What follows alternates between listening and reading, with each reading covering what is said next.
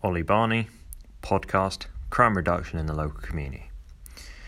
1C.6 Outline how outline how two different public services support crime reduction in local community. Police work with the community to reduce crime by working with the general public and they will gather statistics on the crimes that are most prominent in the community and work to prevent them. The police service work with criminals that have been convicted of crime and try to rehabilitate them. Sometimes this may not work, but then they may just go back to prison.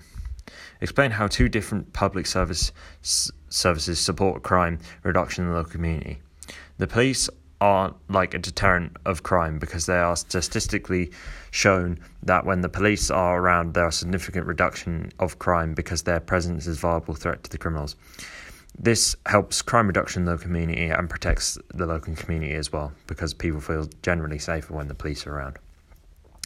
The prison service support crime reduction in the community by keeping criminals off the streets and in jail, rehabilitating them and then teaching them skills so they don't turn to crime when they get out and they may give back to their local community by taking up jobs and doing community work if they have not committed such a serious crime. Compare using examples how two different public services support crime reduction in the local community. The police and the prison service have very similar goals and they work to keep criminals off the streets and work together with the community to prove that criminals are guilty and to make sure the justice system is fair and equal, whereas the police do not need to prove they are guilty or not.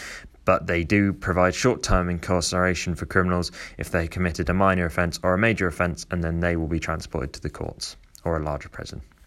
Analyse the advantages to the local community of two different public services working to reduce crime. The advantages the advantages for police and the prison service are quite similar because they both work in the same sector, crime reduction.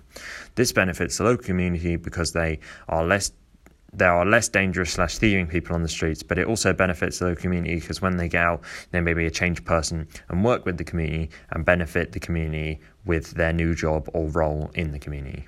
Thank you for listening. That's the end of my podcast.